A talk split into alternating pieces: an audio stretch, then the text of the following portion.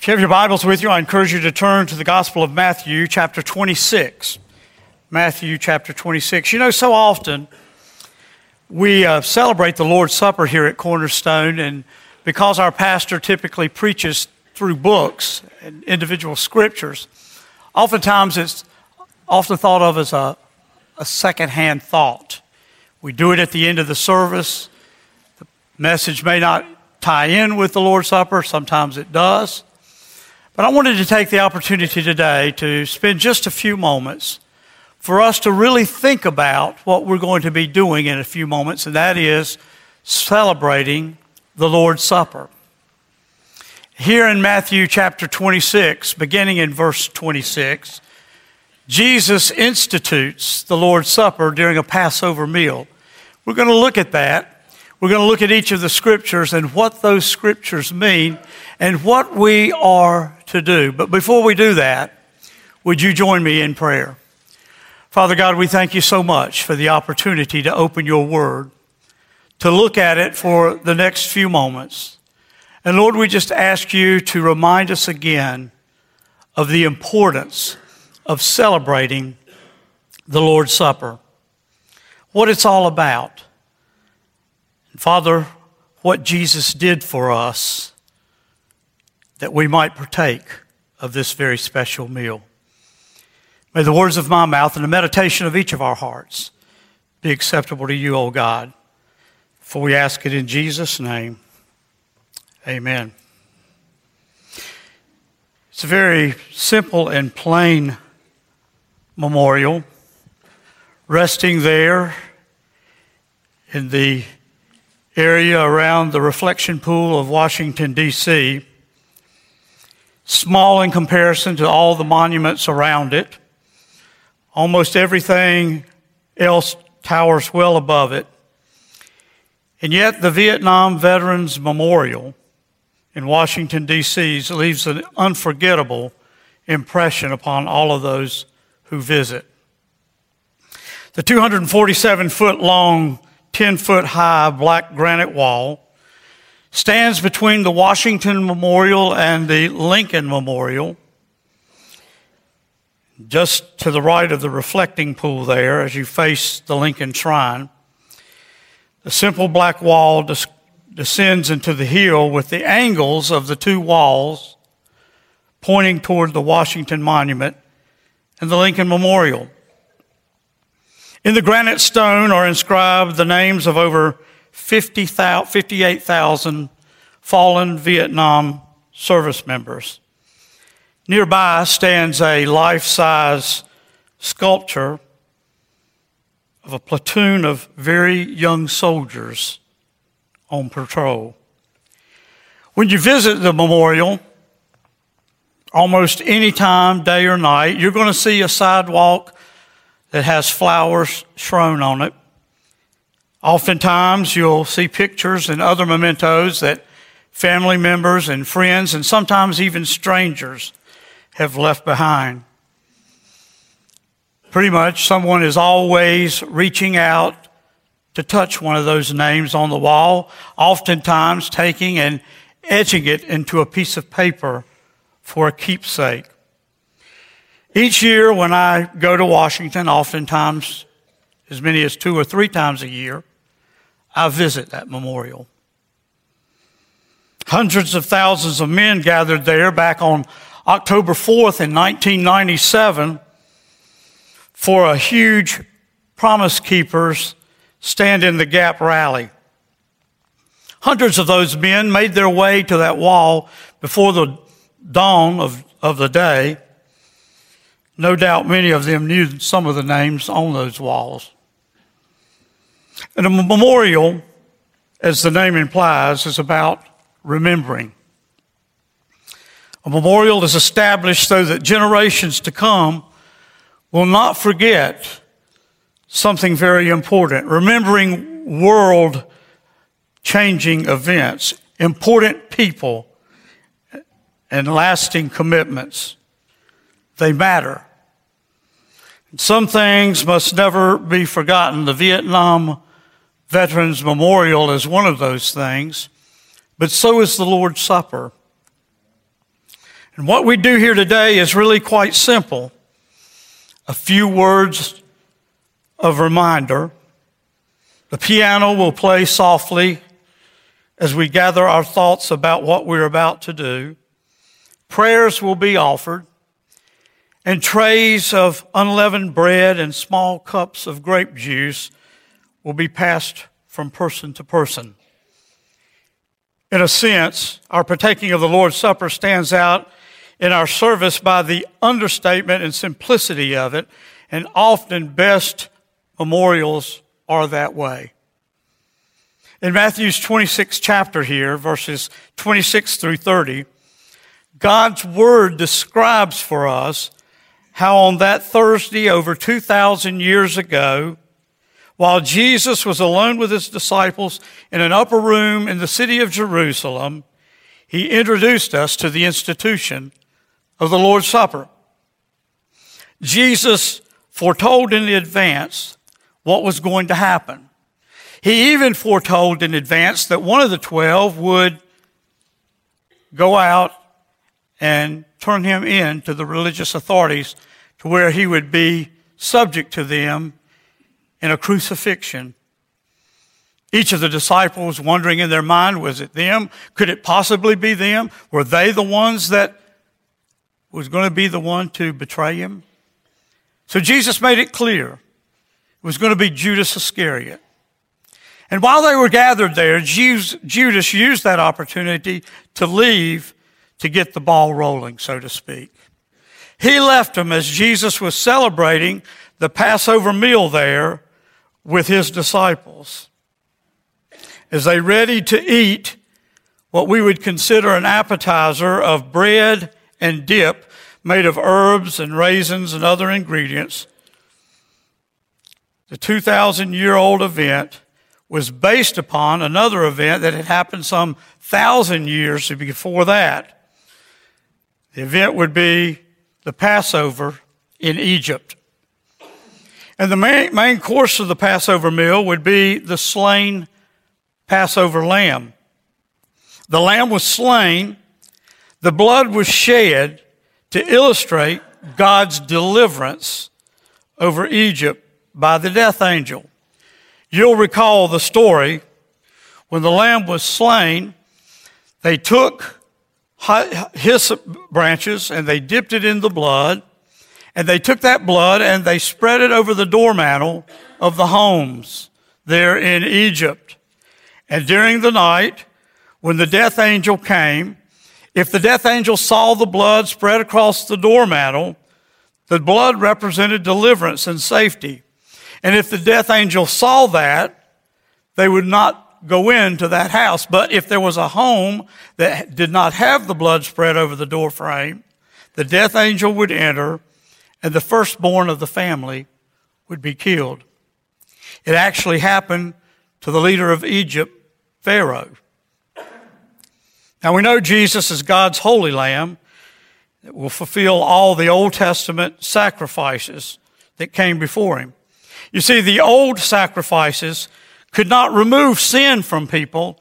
It could only cover their sins until a final sacrifice was made. Jesus was that final sacrifice.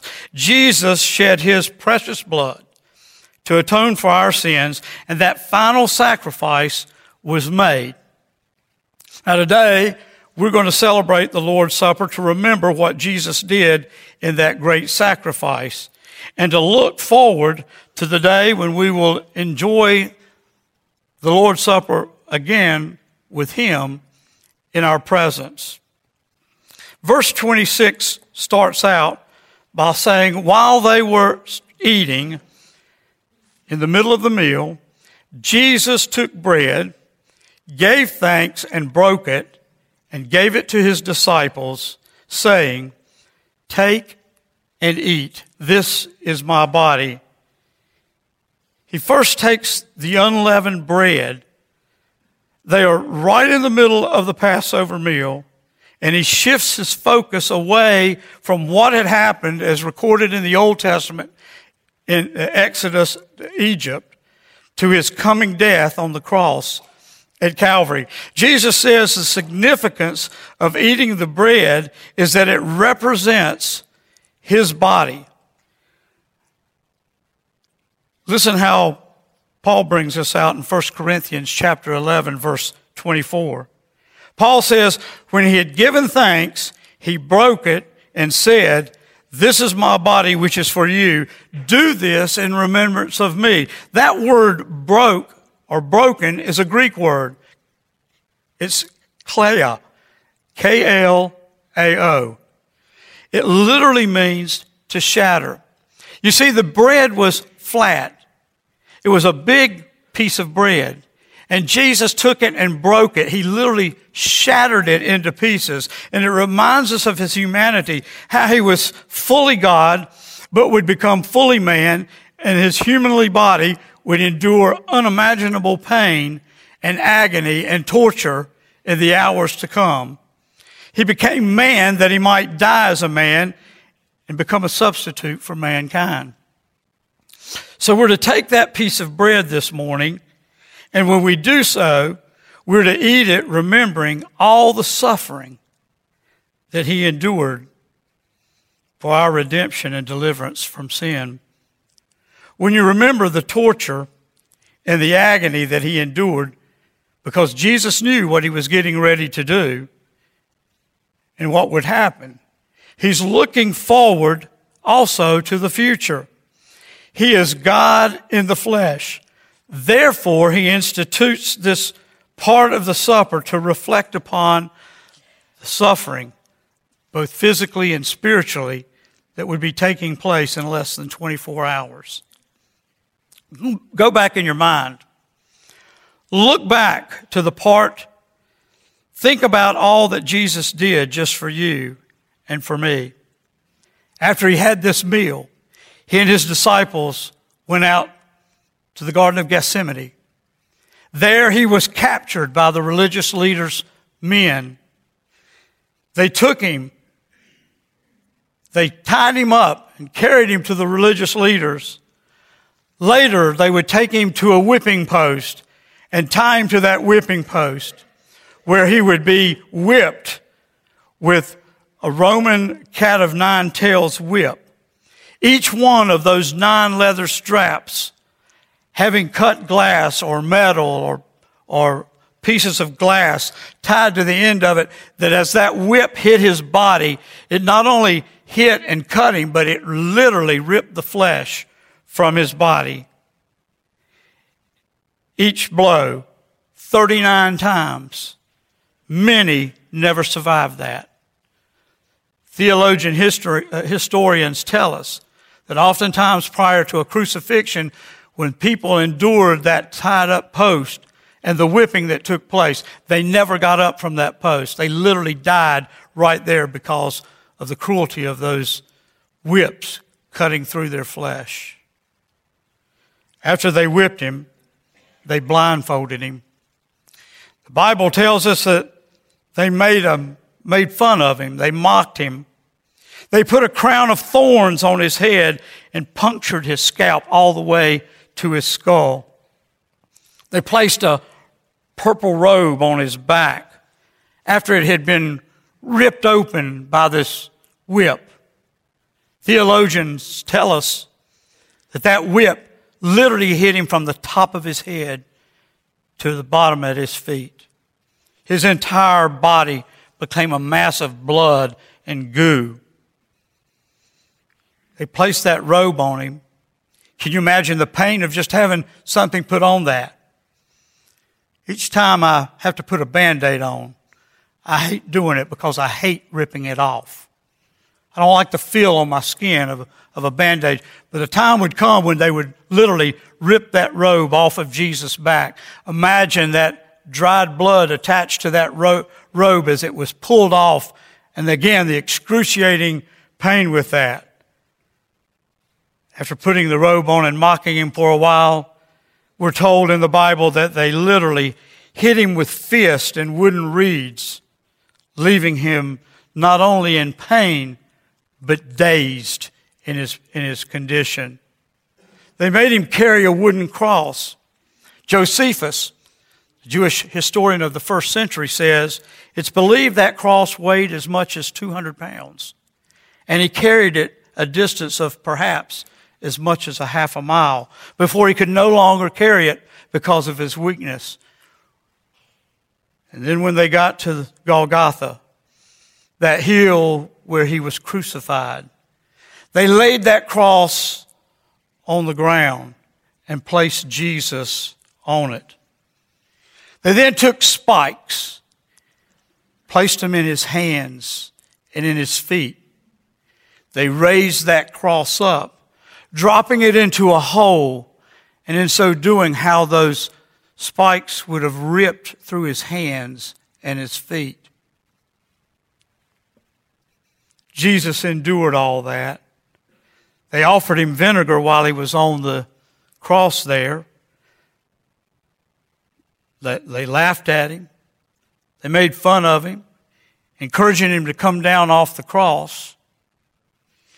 The idea was that most men that were crucified would die from just that, just the puncturing of their hands and feet. It was very difficult to breathe. Their lungs couldn't fill up with air and they would try to push themselves up on that cross so they could get what air they could in their lungs. Oftentimes, history tells us that men would live two to three days agonizing on the cross. Oftentimes, days would go by, and then the Roman centurions would come and they would break their legs so they could no longer push themselves up this being during the Passover, with the celebration to begin at 6 p.m. that evening, they went ahead and broke the legs of the two thieves that were crucified with Jesus. But the Bible tells us that when they got to Jesus, they saw that he was already dead and had no need to have his legs broken. Fulfilling the scriptures where it tells us that not a bone was broken in his body. His worst suffering came while he agonized there on the cross when he took your sins and my sins upon himself to die for the sins of the world. And when he did that, in bearing our sins in his body, that's when his heavenly Father, because he is so holy, couldn't even look upon his son on the cross and turned his back on Jesus.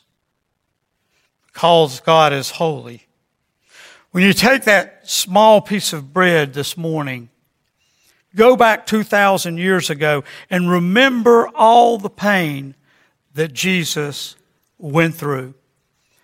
There in Matthew 26, verses 27 and 28, the Bible says, Then he took the cup and gave thanks and offered it to them, saying, Drink from it, all of you. This is my blood of the covenant which is poured out for many for the forgiveness of sins. Jesus is saying, when you take that cup this morning and you drink that juice, it's to remind us that salvation was accomplished by the shedding of his blood through all the torture and agony that he endured.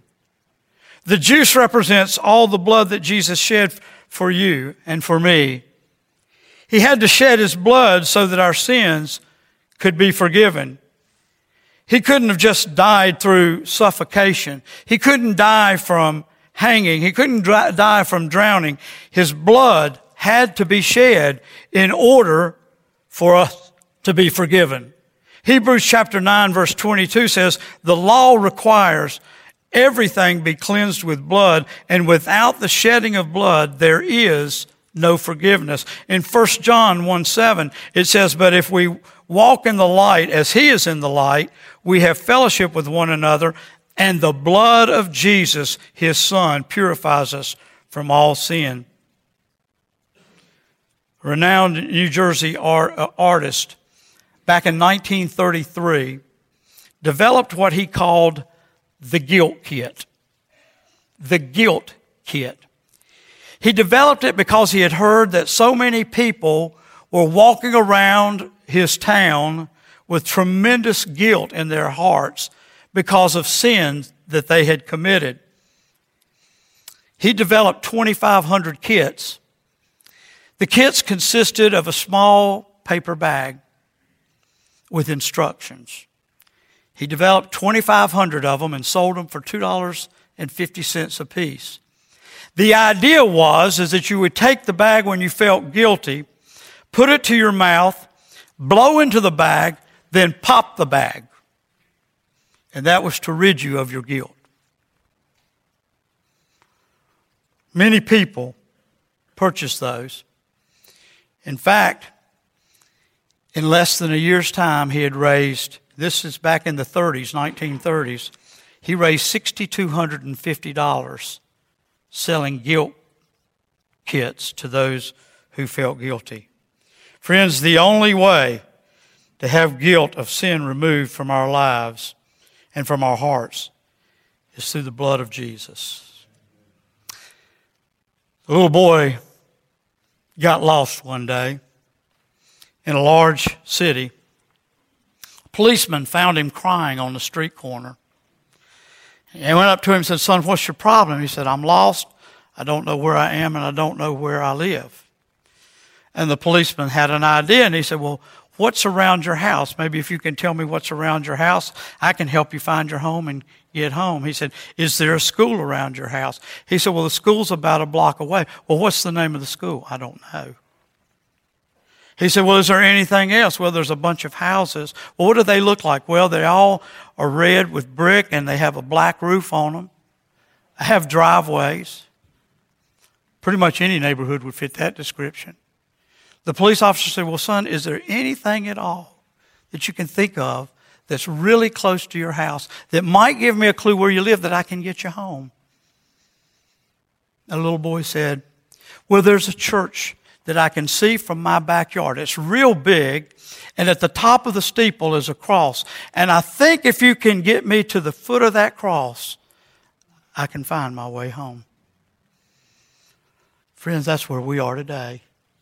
If we go to the foot of the cross, Jesus will show us our way home. He has a plan. An interesting story is told I don't know if it's true or not. It's on the internet, so Jeff, it must be true. the story is told that if you look in the book of Luke, when Jesus was buried, they covered him with burial cloths. And in that period of time, they would typically wrap the body. And in addition to that, they used what they called a napkin. And they would place that napkin over the face of the deceased. Now, I know that's true because I used to be in the funeral business and I've read history about how that's what he, Hebrew people did. They placed this napkin over the face of the deceased. If you look in the book of Luke, you'll see that when the disciples got to the tomb where Jesus had been laid, they walked in, they found the burial garments, not wadded up, thrown on the ground, or across the tomb. They found that burial napkin folded. The scripture says that. Check it out in the book of Luke. The napkin had been folded and placed there. Now, there's a significance to that. In Hebrew custom, when the head of the household was through with their meal, they did one or two things with their napkin. They would either wad the napkin up and place it on the table, or they would neatly fold the napkin and place it to the side of their dish. The purpose of that was so that the slaves who would clean up after the meal would know that if the napkin was wadded up, the head of the house was through and he would not be returning. But if the napkin was folded, it meant he would return and they would leave everything as it was. Isn't it interesting that the napkin was folded? And what that tells me is Jesus knew when he left that tomb, he would be coming back. And if you look down there in Matthew chapter 26, verse 29, Jesus said, I tell you, I will not drink of this fruit of the vine from now on until that day when I drink it anew with you in my Father's kingdom. Friends, Jesus is coming back. There's going to be a day of reckoning. There's going to be a day of judgment. And today we have a wonderful opportunity. If you don't know Jesus Christ as your personal Lord and Savior, today you can come to know the saving grace of His shed blood. You can put your trust in Him. You can ask for the forgiveness of your sins. Ask Him to forgive you. Come into your heart. Be the Lord and Savior of your life. And He will do that. He promises that. He will do that. As we partake of the Lord's Supper this morning, you remember the suffering that Jesus went through, what he did for each of us and our sins.